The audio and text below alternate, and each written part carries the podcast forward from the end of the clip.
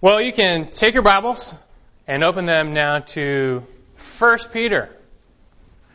Time has finally come to start into a new book of the Bible. Not long ago we finished Titus. And it's always nice to go through a short book of the Bible because then you finish and you get that feeling of accomplishment. And I trust and hope that Titus was encouraging and instructive and edifying for you. And I'm sure 1 Peter will be the same. It's just 105 verses divided into 5 chapters. It's also relatively short, but it finds itself to be a favorite among many Christians. It's accessible to any. It's helpful to all. And so this morning, let's go ahead and read the first 2 verses opening up this letter, the first letter of Peter. 1 Peter 1, verses 1 through 2.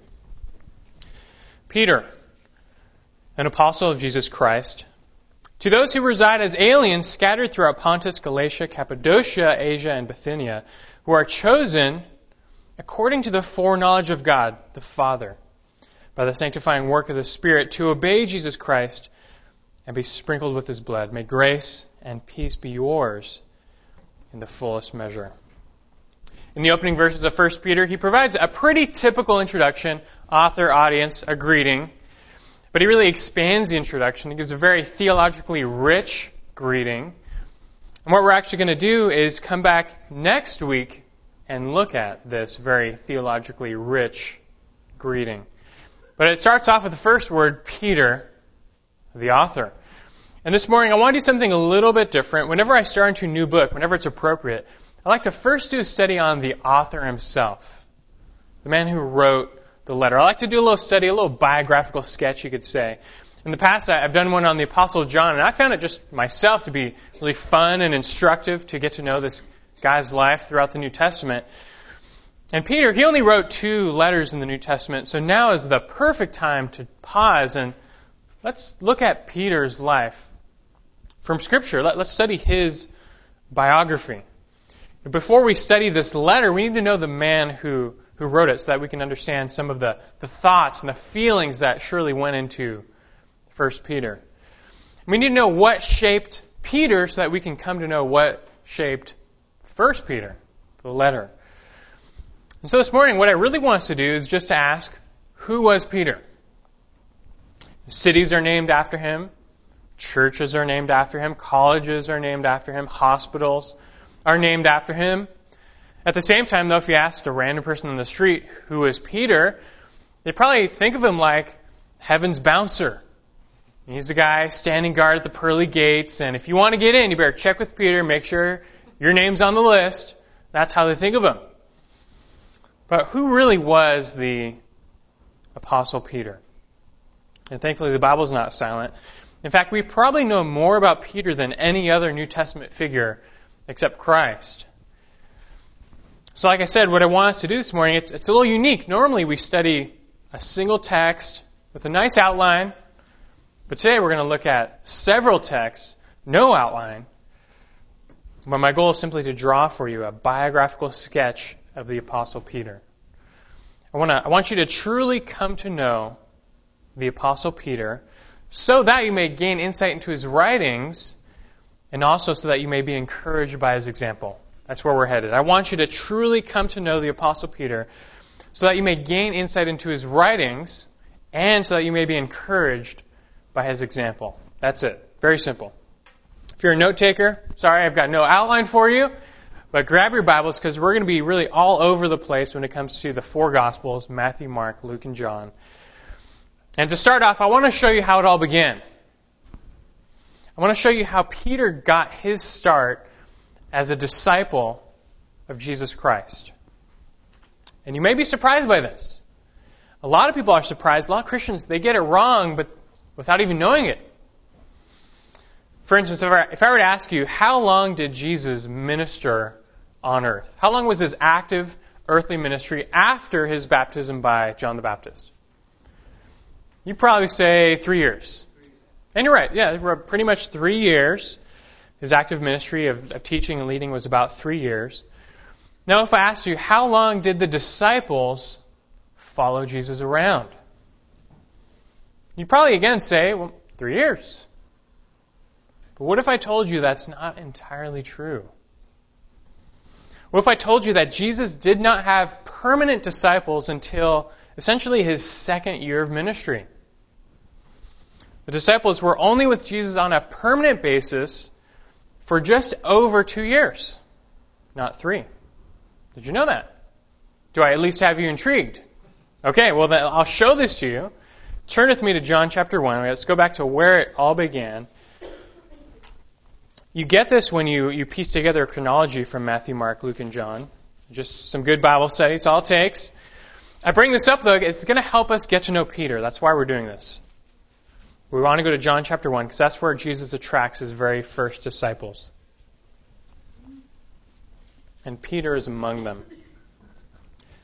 So here's how the chronology works. I'm going to try and build a little timeline for you of Christ's life to help you track along. Matthew, Mark, and Luke, the three of them, they all record Christ's baptism by John. And that's the official beginning of his ministry. He gets baptized by John the Baptist. What happens next? The 40-day wilderness temptation. After this, Matthew, Mark, and Luke, they all skip ahead to John the Baptist's arrest and then Christ's ministry around Galilee. That's what they do. But John, he's writing his gospel much later. He decides to come back and fill us in on what happened in between those events. And a lot happened. So we come to John 1, and at first John tells us more about John the Baptist and his ministry, but now we get to verse 35. So look there, John chapter 1, verse 35. Again, the next day John, that's John the Baptist, was standing with two of his disciples, and he looked at Jesus as he walked, and he said, "Behold, the Lamb of God." The two disciples heard him speak, and they followed Jesus. And Jesus turned and saw them following and said to them, "What do you seek?" They said to him, "Rabbi," which translated means teacher, "where are you staying?" He said to them, "Come and you will see." So they came and saw where he was staying, and they stayed with him that day, for it is about the 10th hour. So first, you can stop there. We've got these two guys. We don't know who they are yet, and they're disciples of John the Baptist. But then John points them to Jesus. He says, "There he is. That's the guy. That's the Messiah." And so they go to Jesus to investigate, to see who this guy was, to find out more about him. Who are these two disciples? Well, it's not Peter, but look at the next verse, verse 40. One of the two who heard John speak and followed him was Andrew, Simon Peter's brother. He found first his own brother Simon and said to him, We found the Messiah," which translated means Christ. He brought him to Jesus. Jesus looked at him and said, "You are Simon, the son of John. You shall be called Kephas," which translated is Peter. So one of those two disciples was Andrew. And after spending just a day with Jesus, he knew, this is it. This is the Messiah. We found him. So he goes, he gets his brother Peter, and he says, "We found him." He brings him to Jesus. And I love this. Jesus just looks at him. He just looks at him. And I just picture a gaze where Christ is just staring into his soul and looking right through Peter. And with this look, Jesus calls Simon, and he gives him a new name, indicating that he is to become new in Christ. And so here we already get some background into the Apostle Peter. First off, his name wasn't Peter, it's Simon. His original name was Simon. It's a very common name back then. But Christ gives him a new name, Kephas, which is Aramaic. You translate that into Greek, you get Petros. We get Peter from that. But either way, Kephas or Peter, whichever one, it means the same thing, rock. That's what the word means. He's giving him the name rock. Now file that away in the back of your mind. We're going to come back later and unpack a little bit of the significance of his new name as the rock. But first, let me sketch a little more of the picture for you. As you start piecing together these scriptures in the Gospels, you learn that Peter and his brother, they were born in the small town of Bethsaida. It's a tiny little town in Galilee. Pretty soon, though, the whole family moves to Capernaum, which is a city on the north end of the Sea of Galilee. And there they begin the family business of fishing. They started the fishing business, and apparently Peter was successful. He had a successful fishing venture. He owned his own boat, and he owned a large house all by himself. Later we learn that Peter was married as Christ healed his wife's mother. And it's not in the Bible, but tradition tells us he had kids. Don't know for sure, but it seems to be the case. So here's a recap. We got Peter and his brother Andrew, and they're both successful fishermen on the Sea of Galilee. And then one day they hear this rumor. There's this guy named John the Baptist, and he's preaching down near the Jordan River to the south. And if you remember, the Sea of Galilee, it's up north. The Dead Sea is down south. The two are connected by the Jordan River, about 60 miles apart. So they're up north, John the Baptist is down the south. They hear about him, they say, let's go check him out. So they go down south near the Jordan to check out this guy, John the Baptist. Pretty soon, though, Andrew and then Simon, they find themselves not following John anymore, but now they're following this guy, Jesus. And that's John chapter 1. So what happens next? Well, they follow Jesus. They go around with him for a few days. So get chapter 2, John chapter 2, first few verses. On the third day, there was a wedding in Cana of Galilee, and the mother of Jesus was there, and both Jesus and his disciples were invited to the wedding.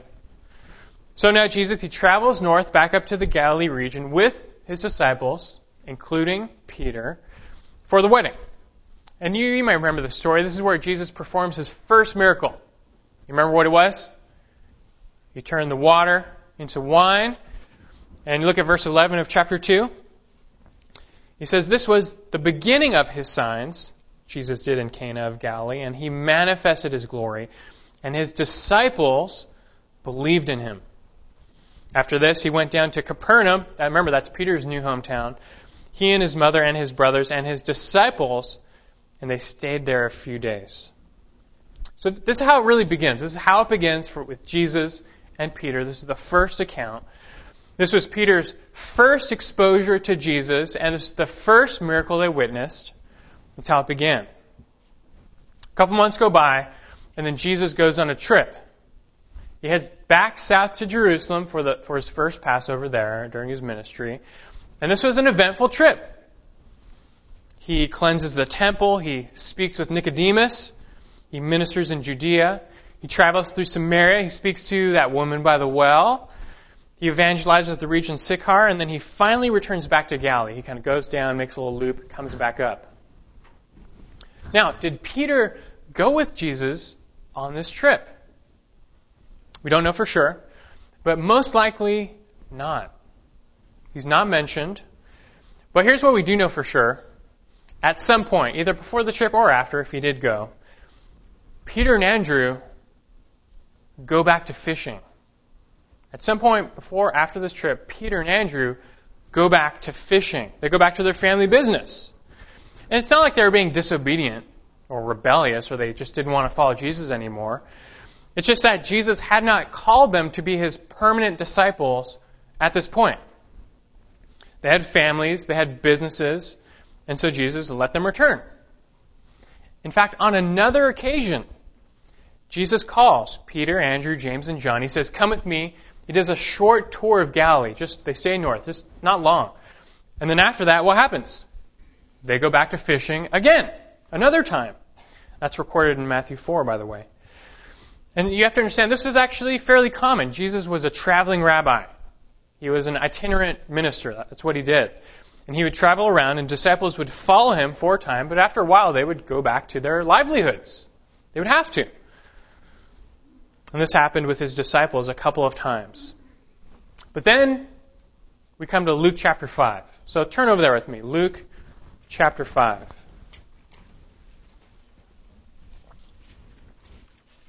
This is where things change. Because now Jesus is going to raise the stakes. He's going to call them now to be his permanent disciples. This is going to be their new job. Their new job, 24/7, is going to be to follow Jesus. No more going back to fishing. Luke chapter 5. We'll read a good chunk here. Start at verse 1. Now it happened while the crowd was pressing around him and listening to the word of God, he was standing by the Lake of Gennesaret. That's the Sea of Galilee. It's just another name they had for it. And he saw two boats lying at the edge of the lake. But the fishermen had gotten out of them and were washing their nets. And he got into one of the boats, which was Simon's, Okay, we got Peter's boat. And he asked him, Simon, to put out a little way from the land. And he sat down and began teaching the people from the boat. When he had finished speaking, he said to Simon, put out into the deep water. Let down your nets for a catch. Simon answered and said, Master, we worked hard all night, and we caught nothing. But I'll do as you say and let down the nets. When they had done this, they enclosed a great quantity of fish, and their nets began to break. So they signaled their partners in the other boat for them to come and help them. They came and filled both of the boats so that they began to sink. But when Simon Peter saw that, he fell down at Jesus' feet and said, Go away from me, Lord, for I am a sinful man. For amazement had seized him and all his companions because of the catch of fish which they had taken. And so also were James and John, sons of Zebedee, who were partners with Simon. Stop there for a second. What's going on? Why were they so amazed here? Why did Peter fall at the feet of Jesus? It's because he knew he just doubted the Lord. He just denied the Lord's power, and he knew it. He was not worthy to be in Christ's presence.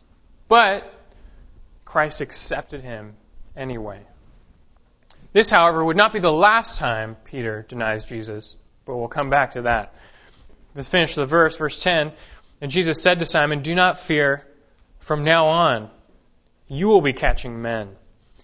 When they had brought their boats to land, they left everything and followed him.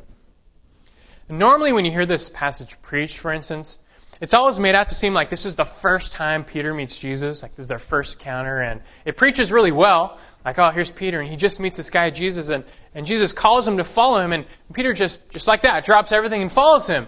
And says, what great faith! Well, okay, yeah, he did have great faith, but it's not the first time they met. They've known each other for some time by this point.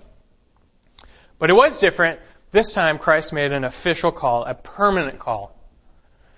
No more would Peter and the others return to their previous occupation. They had returned to fishing for the last time. It was not acceptable for them to be fishers of fish anymore. Now they were going to become fishers of men. He called, they followed, without question. And this begins the real discipleship of Peter and the others.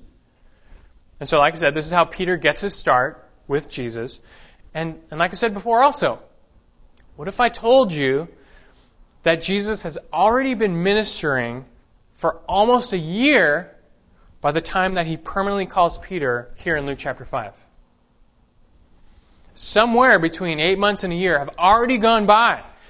And Christ's first year of ministry, it's almost over. And he's just now getting around to permanently calling Peter, Andrew, James, and John.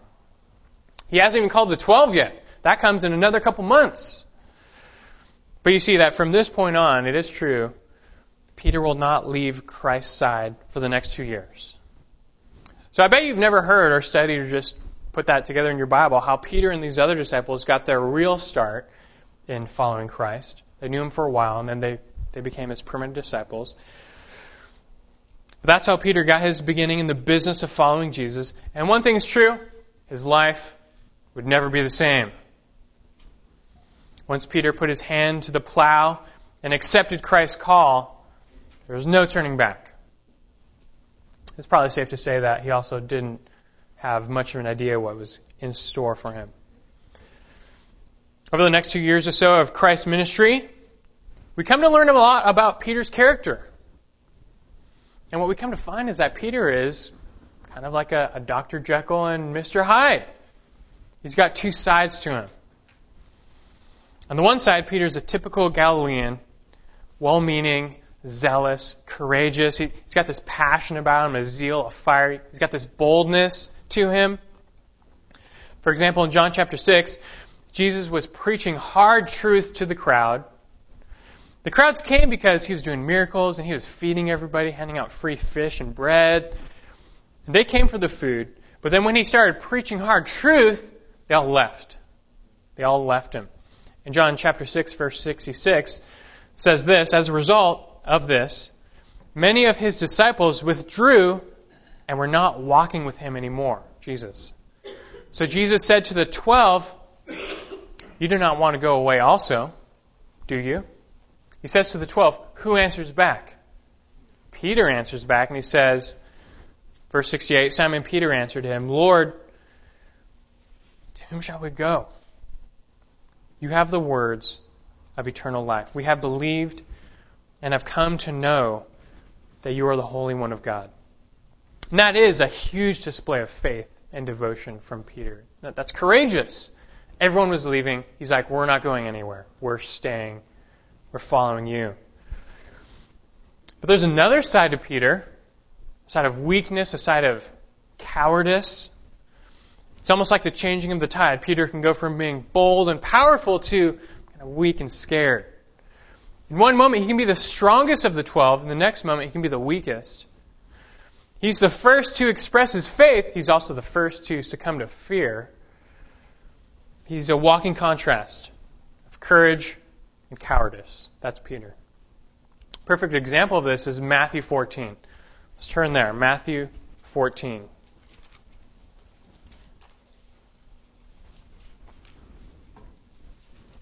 I know you know this one. This is where Jesus walks on water.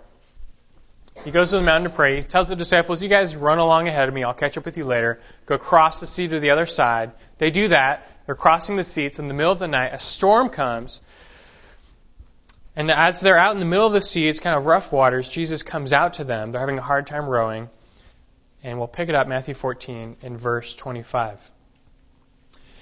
"And in the fourth watch of the night, he came to them walking on the sea. When the disciples saw him walking on the sea, they were terrified and said, 'It is a ghost!' And they cried out in fear. But immediately Jesus spoke to them, saying, 'Take courage, it is I. Do not be afraid.' Who speaks up?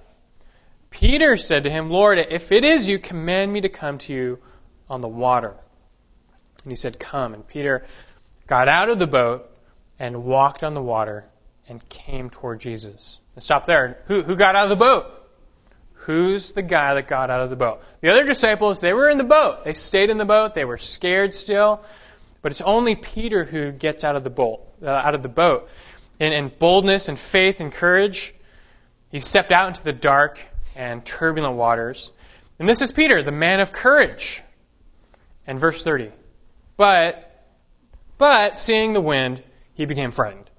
And beginning to sink, he cried out, 'Lord, save me.'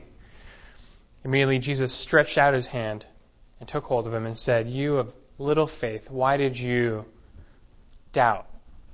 See, Peter took his eyes off Jesus, and then he succumbed to fear. And this is Peter, man of courage, man of cowardice. And time again, we see this contrast. It's his story, this contrast to Peter. In Matthew 16... Peter alone confesses that Jesus is the Christ. But then right after that, he pulls Jesus aside and rebukes Jesus for saying that he was going to die. In Matthew chapter 26, Peter, he's right there with Jesus in the Garden of Gethsemane. He's like, "I'm going to stay awake with you. I'm going to keep watch with you." What happens? He falls asleep. He couldn't even stay awake for an hour. Just after that, the mob comes to arrest Jesus. And Peter's the guy who pulls out a sword and just starts swinging. But when that doesn't work, he runs away with everyone else and abandons Jesus. That's his contrast over and over again. If you want to get to know Peter, Christ's words of him in the garden are perfect. The spirit is willing, but the flesh is weak. That's Peter. The spirit is willing, but the flesh is weak. And that's what Christ said to him. And no incident is as telling or as significant as Peter's threefold denial of Jesus. So now let's turn to Luke 22. Luke 22. Got to see this.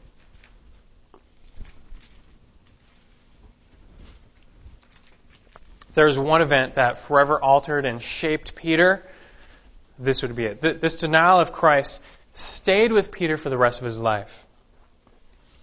As you know, earlier, Jesus, he predicted that all of his disciples would fall away when he was crucified.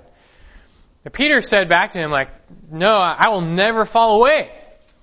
And Jesus replied to Peter, and he said, "This very night, before the rooster crows, you will deny me 3 times. And what did Peter say back? He said, no way. Even if I have to die with you, I will not deny you. Even if all these others deny you, I will not deny you. He said it. That's his own words. Came from his mouth. The spirit is willing. The flesh is weak. Luke 22, pick it up at verse 55. After they had kindled a fire in the middle of the courtyard and had sat down together, Peter was sitting among them. Christ has been arrested. He's been on trial. They're now in the courtyard of the temple. Peter's just hanging out. Verse 56, and a servant girl, seeing him as he sat in the firelight and looking intently at him, said, this man was with him too. But he denied it, saying, woman, I do not know him. A little later, another saw him and said, you are one of them too. And Peter said, man, I'm not. Verse 59, after about an hour had passed, another man began to insist, saying, no, certainly this man also was with him, for he is a Galilean too. And Peter said, man, I do not know what you are talking about. Immediately, while he was still speaking, the rooster crowed. Verse 61, the Lord turned and looked at Peter. And Peter remembered the word of the Lord, how he had told him, before a rooster crows today, you will deny me 3 times. And he went out and wept bitterly. After Peter denied his master, Jesus just looked at him. And just like he had looked at him 3 years prior when he called him to be his disciple. The first time Jesus looked at Peter, changed his life. And here it is again. It just takes a look from Jesus to forever change Peter's life. Really, this look crushed him. Here we witness Peter being broken. And God was humbling him. God was bringing him low. And Peter didn't deny because he lost his faith. He denied because he succumbed to fear. And all throughout this episode, Peter became well acquainted with fear. He became well acquainted with what outside pressure can do to someone. And side note, that will really come up when we get into 1 Peter. But thankfully, after God humbles Peter, he doesn't leave him down. He restores Peter. You see, God brought Peter to the lowest valley through his denial of Jesus. And this was his lowest low. He hated himself. He loathed himself after this. You can just sense it. I mean, how could he do such a thing? What a worthless disciple. He didn't deserve to be a disciple. He wasn't good enough. This was just terrible. How could he do this? How could God use him now? And his spirit was just broken. He just had a broken spirit. But there's good news. The good news is that God is in the business of using broken vessels. It's almost like a prerequisite. Christ died. He was crucified. Then he rose from the dead. And after that, he appeared to his disciples in Jerusalem. He met them in Jerusalem for a short time, talking to them, encouraging them. But then he said, don't stay here. Go to Galilee. I'll meet you in Galilee. We'll talk some more. That's basically what he said. And Peter, you could tell, Peter, it just wasn't the same. He loved his Lord, of course. He was excited about the resurrection, of course. But his spirit was still broken. You get the picture that after Jesus looked at Peter, when he denied him, Peter just couldn't bring himself to look back at Jesus. Too much shame. But Jesus was not finished with Peter. Here we go again. John 21. That's the next one. We've got to look at this one. John chapter 21. What happens next?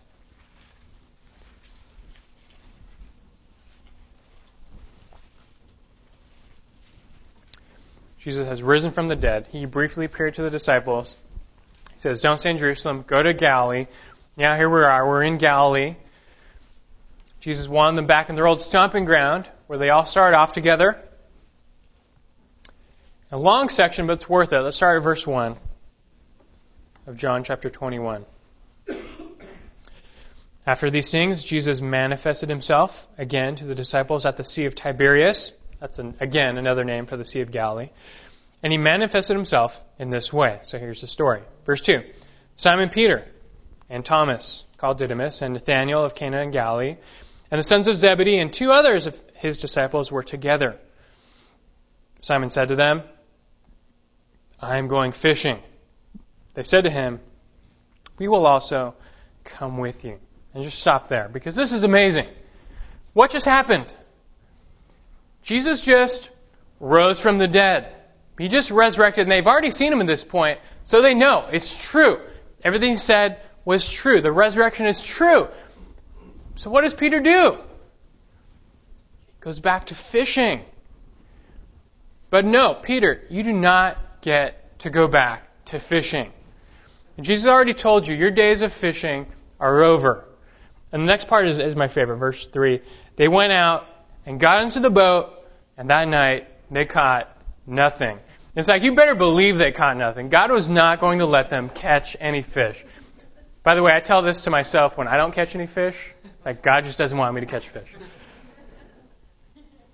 But Christ did not call them to be his apostles so that they could return to fishing.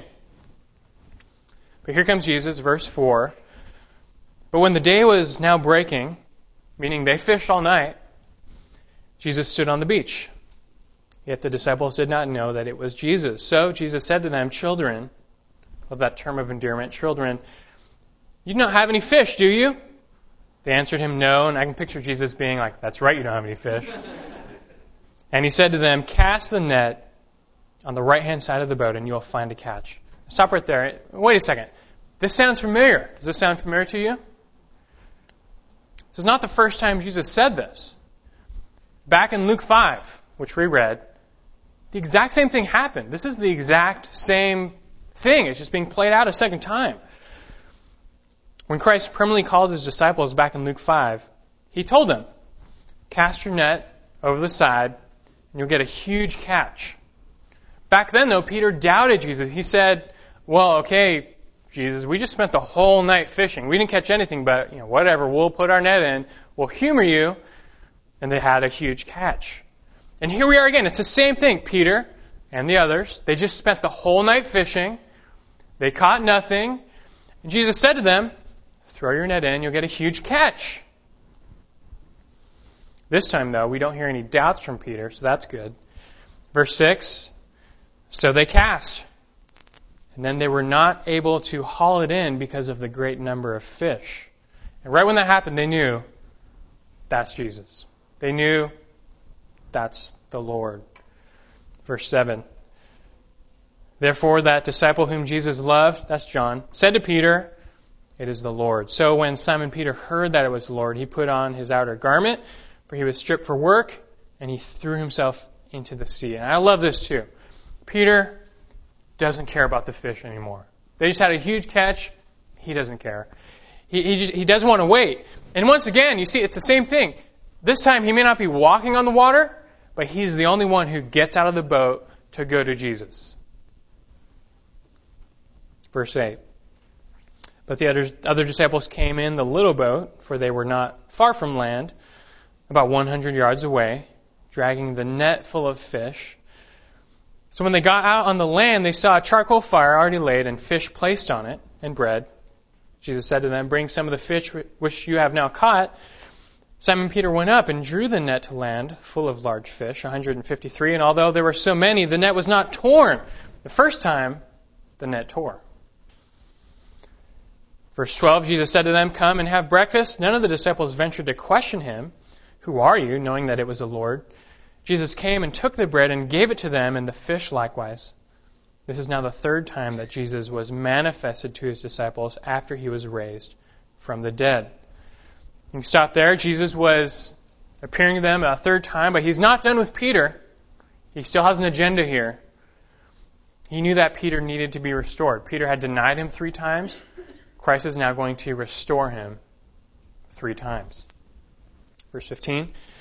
So when they had finished breakfast, Jesus said to Simon Peter, Simon, son of John, do you love me more than these? And he said to him, yes, Lord, you know that I love you. And he said to him, tend my lambs. He said to him again a second time, Simon, son of John, do you love me? And he said to him, yes, Lord, you know that I love you.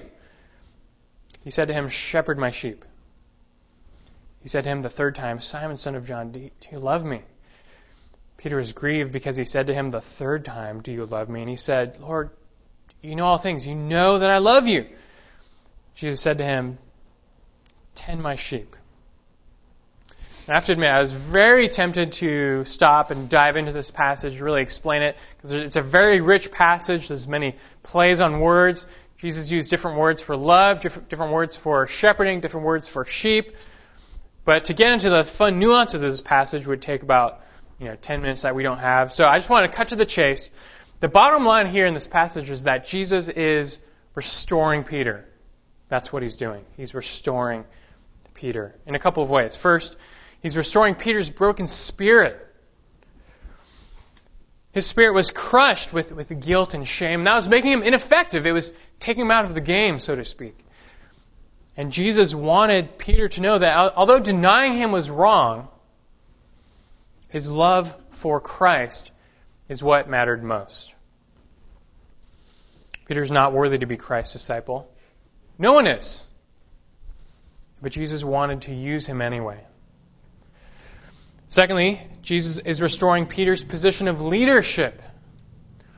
He asked Peter if he loves him more than these, and he's not talking about the fish. He's talking about the other disciples. You see, Peter very much was the leader of the disciples, the 12. He was their leader. His name comes first in every single list. He's their spokesman, their representative on almost every occasion. And Jesus wanted him to be their leader. That was intentional. But it was Peter himself who swore of all the others that he would never deny. But when the time came, of all the others, Peter was the one who actually denied. And so his position of leadership was just crushed. But here Jesus is restoring Peter to that position of leadership by affirming his true and greater love for him and by commanding him to look after the sheep. It's important to note that here this would be the last time Peter would be called Simon by the Lord. Whenever Peter messed up, whenever he did something wrong, Jesus always called him by his old name, Simon. That was his old name. That was the name of his old self. But Jesus gave him a new name, Peter, the rock, which at first seems strange because his behavior was nothing like a rock during the time of Christ's earthly ministry. But here's the thing. Jesus has the power to turn broken clay into rock. And that's what he did with Peter. God gets the glory for the transformation that takes place in Peter's life. And after this restoration, he really starts living up to his name, the rock. Jesus resurrects. 40 days later, he ascends into heaven. 10 days later, the Spirit comes down, and Peter is never the same. He's got a new Peter. And truly now, he's their fearless leader. Truly now, nothing is going to make him deny the Lord. And truly now, he would rather die than stop preaching Christ. So we come to the book of Acts. You can turn over there if you want to the book of Acts. Did you know that the title to Acts is really the Acts of the Apostles? And two apostles in particular take center stage. The second half, it's all about Paul. The first half, it's all about Peter. So now let's ask, what is Peter's life like after the ascension, the resurrection? What's Peter's life like after all this happened? What does he do? Well, I'm going to give you the quick summary tour of Acts chapter 1 through 15. So just listen along. In Acts chapter 1, Peter takes the lead to replace Judas as an apostle. In Acts chapter 2, Peter gives the first public proclamation. 2,000 people are saved, or 3,000 are saved. In Acts chapter 3, Peter heals the lame beggar. And then he preaches second time from the same place where he just 2 months earlier denied Jesus. 2,000 people are saved. In Acts chapter 4, Peter and John get arrested by the same people who arrested Jesus. But then Peter preaches to them. And he defiantly tells them, we can't stop preaching Jesus. In Acts chapter 5, Peter deals with the treachery of Ananias and Sapphira.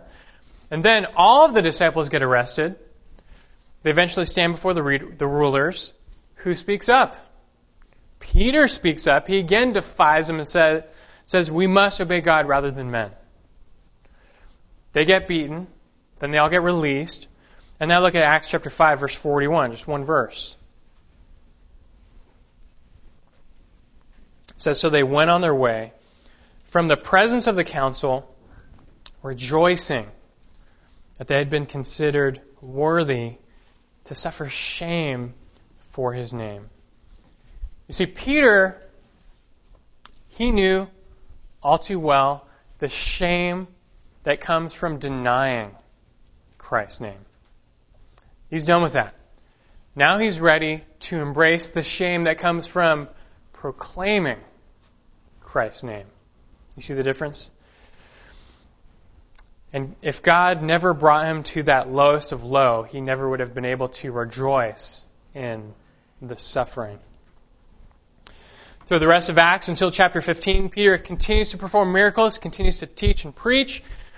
But after James, the half-brother of John, is executed by King Herod Agrippa I in AD 42 or 44, Peter leaves Jerusalem, coming back once that we know of, and then he's gone.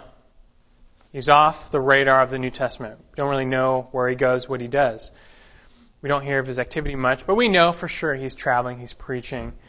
The next time he does pop up on our radar is when he's in Rome writing 1 Peter, somewhere between AD 62 and 64. Peter was definitely not in Rome when Paul was there. Paul was imprisoned the first time, then he left, he got freed, he went away. Then Peter comes. Peter's in Rome, and he's preaching in Rome. And this is interesting that the church historian Eusebius even tells us that Mark wrote the Gospel of Mark at the request of Roman Christians who wanted a written memorial of the doctrine preached to them by Peter. And that's why many people call Mark Peter's Gospel. But Peter would not be in Rome for long, or rather, he would not be alive in Rome for long. In the summer of AD 64, the psychotic Roman Emperor Nero staged a fire in Rome, which burnt down many of the buildings. He did it on purpose, but he blamed the Christians, used them as a scapegoat. And this began a large persecution of Christians in Rome, and Peter would not escape that persecution with his life. He died near the end of AD 64. One thing we know from every account, and there are several, every account from church history of Peter's martyrdom, they all say the same thing, that he requested to be crucified upside down because he did not feel worthy to die and suffer in the same way that Jesus suffered. That's what they all say. He was crucified upside down. It's true or not, we don't know for sure, but we do know that he knew he was not worthy to follow and serve Christ. But Christ used him anyway. And that's a great theme of Peter's life. So that's it. That's the end of Peter's life. That's the end. And that's the end of this biographical sketch which Scripture leaves behind for us. But I said at the beginning, there's value to this. There is value in pausing to study the biography of Peter. What's the value? Well, twofold. One, getting to know Peter's life and character like this really helps us to get to know his letter, 1 Peter. Getting to know Peter's life and his character helps us get to know 1 Peter. Intimately knowing the man who penned the letter adds color to the black and white pages. It gives us insight that would otherwise escape us. For instance, we now know that Peter was a broken man. He was broken. He was humbled under the mighty hand of God the hard way. But isn't that what makes a good minister? And Peter is writing to people who are likewise, they're starting to break. And they need someone who knows that brokenness to minister to them. Additionally, we find in 1 Peter all these several calls to strict holiness. Those calls come with love and compassion. How can that be? Well, it's because Peter, he had already stared his sin in the face. He knew all too well that the spirit is willing, but the flesh is weak. So he dealt with his sin, Christ forgave him his sin, and then the saying is true. He who is forgiven much loves much. And Peter knew, he knew well just how much he was forgiven. That's why he can minister with so much love in 1 Peter. And as he comes to say, even love covers a multitude of sins. Also in 1 Peter, we see the heart of a true shepherd. And Jesus commanded him, remember in the restoration, to shepherd the sheep. And he really brings that imagery out. He clings to that. But he always looks to Jesus as his chief shepherd. He cares for the flock, and he wants other ministers to do the same. And then to cap it all off, Peter knew suffering. And he's writing to people who were suffering.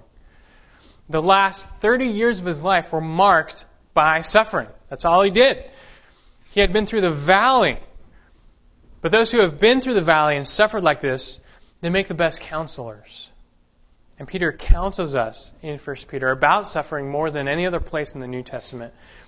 And honestly, his instructions would seem smug and insensitive and arrogant if they were coming from someone who had never suffered. But they don't. Peter is speaking from first-hand experience. So we can take his counsel with the greatest seriousness and comfort. So already we can see, 1 Peter at a greater depth. Just knowing Peter already gives us a deeper understanding, a deeper meaning to the words behind 1 Peter. But on top of all this, getting a bio of Peter not only helps us unpack 1 Peter, it also just encourages us in our daily walk. Just seeing the life of Peter, the example of Peter, encourages us in our day-to-day Christian walk. How? Well, I'll give you a couple of things to consider. First, consider the testimony his life leaves behind. You know, we learn that Simon was a weak man. His heart was there, but he was weak. He gave in the fear. He wasn't strong enough. And he was a clay vessel. He was a broken clay vessel at that. But like I said before, God is in the business of making rocks out of clay. God's in the business of using broken, weak vessels for something glorious. Each one of us today is a broken clay vessel. You may realize it, you may not, but it's true. And maybe you're thinking, you're not good enough to serve the Lord. Maybe you're just not good enough to be used by Him. If that's you, guess what? You're right. You're not good enough to serve or follow the Lord. No one is good enough. Peter wasn't good enough. But God can make you good enough. God likes to use the weakest tools He can find so that His hands get the glory. So take a cue from Peter's example and humble yourselves under the mighty hand of God that He may exalt you at the proper time. Don't put your confidence in your own flesh. It will fail you. Put your confidence in God. He'll give you the grace. He'll supply you the power. So give your life over to serving Him by trusting Him, just like Peter. And that's for me at least, a huge encouragement that we can derive from Peter's life and Peter's example. And here's another one. Maybe you're out there and you're discouraged because there's just too much sin in your life. And you know, you're weighed down, you're burdened by your sin. Ever happened to you? Discouraged by all the sin in your life? And here again, you can take encouragement from Peter's example. We learn from Peter's life, not that sin is okay, but that God is patient with sinners who love Him. Peter was a sinner, just like the rest of us, but he loved the Lord. And God knew well, He knew better than Peter, that the spirit is willing, but the flesh is weak. God knows the weakness of our flesh. This doesn't excuse the sin in your life. It doesn't make it okay, but Peter's denial was not okay. But we know that God is patient and long-suffering with sinners, and we can take comfort and encouragement with that. God knows our frame. He knows we're dust. He knows we're sinners. He knows that He's dealing with sinful vessels. And yet Jesus still died to redeem us. So when you sin, it's not okay. There should be guilt and shame. But Christ redeems sinners. And Christ restores sinners who come to Him. And He erases the guilt and the shame. So let that be a huge encouragement to you this morning. And we all have our sins, our failings, our shortcomings. But don't stay in your sin. Instead, focus on what Christ has done for you. Go to Him to be restored. And then, like Peter, just charge forth in boldness in following Him. Well, there are surely many more lessons, many more instructions, many more encouragements to come from the life of Peter and from the letter of 1 Peter. We'll stop here for now, and I encourage you to join us next week when we actually get into the beginning of this wonderful letter, 1 Peter. Let's go ahead and pray. Father in heaven, we do thank you for the example left behind for us of Peter. He's not Christ, but to the degree that his life reflects the life of Christ, we can follow his lead, follow his example. We thank you for recording in Scripture even his failings, though, and his shortcomings, that we can understand not that sin is okay, not that failing before you is okay, but that you are gracious and loving and patient, kind, long-suffering with us. Because we're in the same boat. We are Peter. We are fallen, sinful, broken clay vessels. We're not good enough. We can't serve you. We can't follow you. We're not good enough to be your disciples. We will fail. The flesh is weak. But we have a great God, and that's the story of Peter. He had a great God. He had a great Savior. And ours is the same, who can make something out of nothing. And so we thank you. We pause. We praise you. We thank you for that work you've done in our lives to use us. I pray for any here who are discouraged and who have a broken spirit like Peter did, that you would encourage them by what Christ has done. Christ has forgiven them on the cross. If they would turn to Him in faith and repentance, their sins can be forgiven. They can be made right with you and be used by you. That's the key. So may we all leave here taking encouragement in our great Savior, rejoicing in what He has done for us. Look forward to the time we have in 1 Peter. May you open us to wonderful things in this letter, encouraging things, instructive things. We just leave here blessed now from your word. In your name we pray. Amen.